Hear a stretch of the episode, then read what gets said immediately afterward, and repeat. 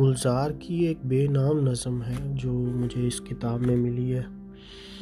تو میں آپ لوگوں کے ساتھ شیئر کرنا چاہوں گا۔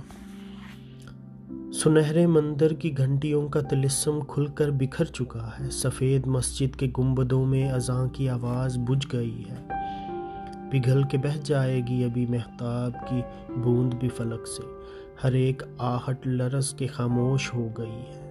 ہزار ٹوٹی شکستہ راتوں کے درد میں بھی۔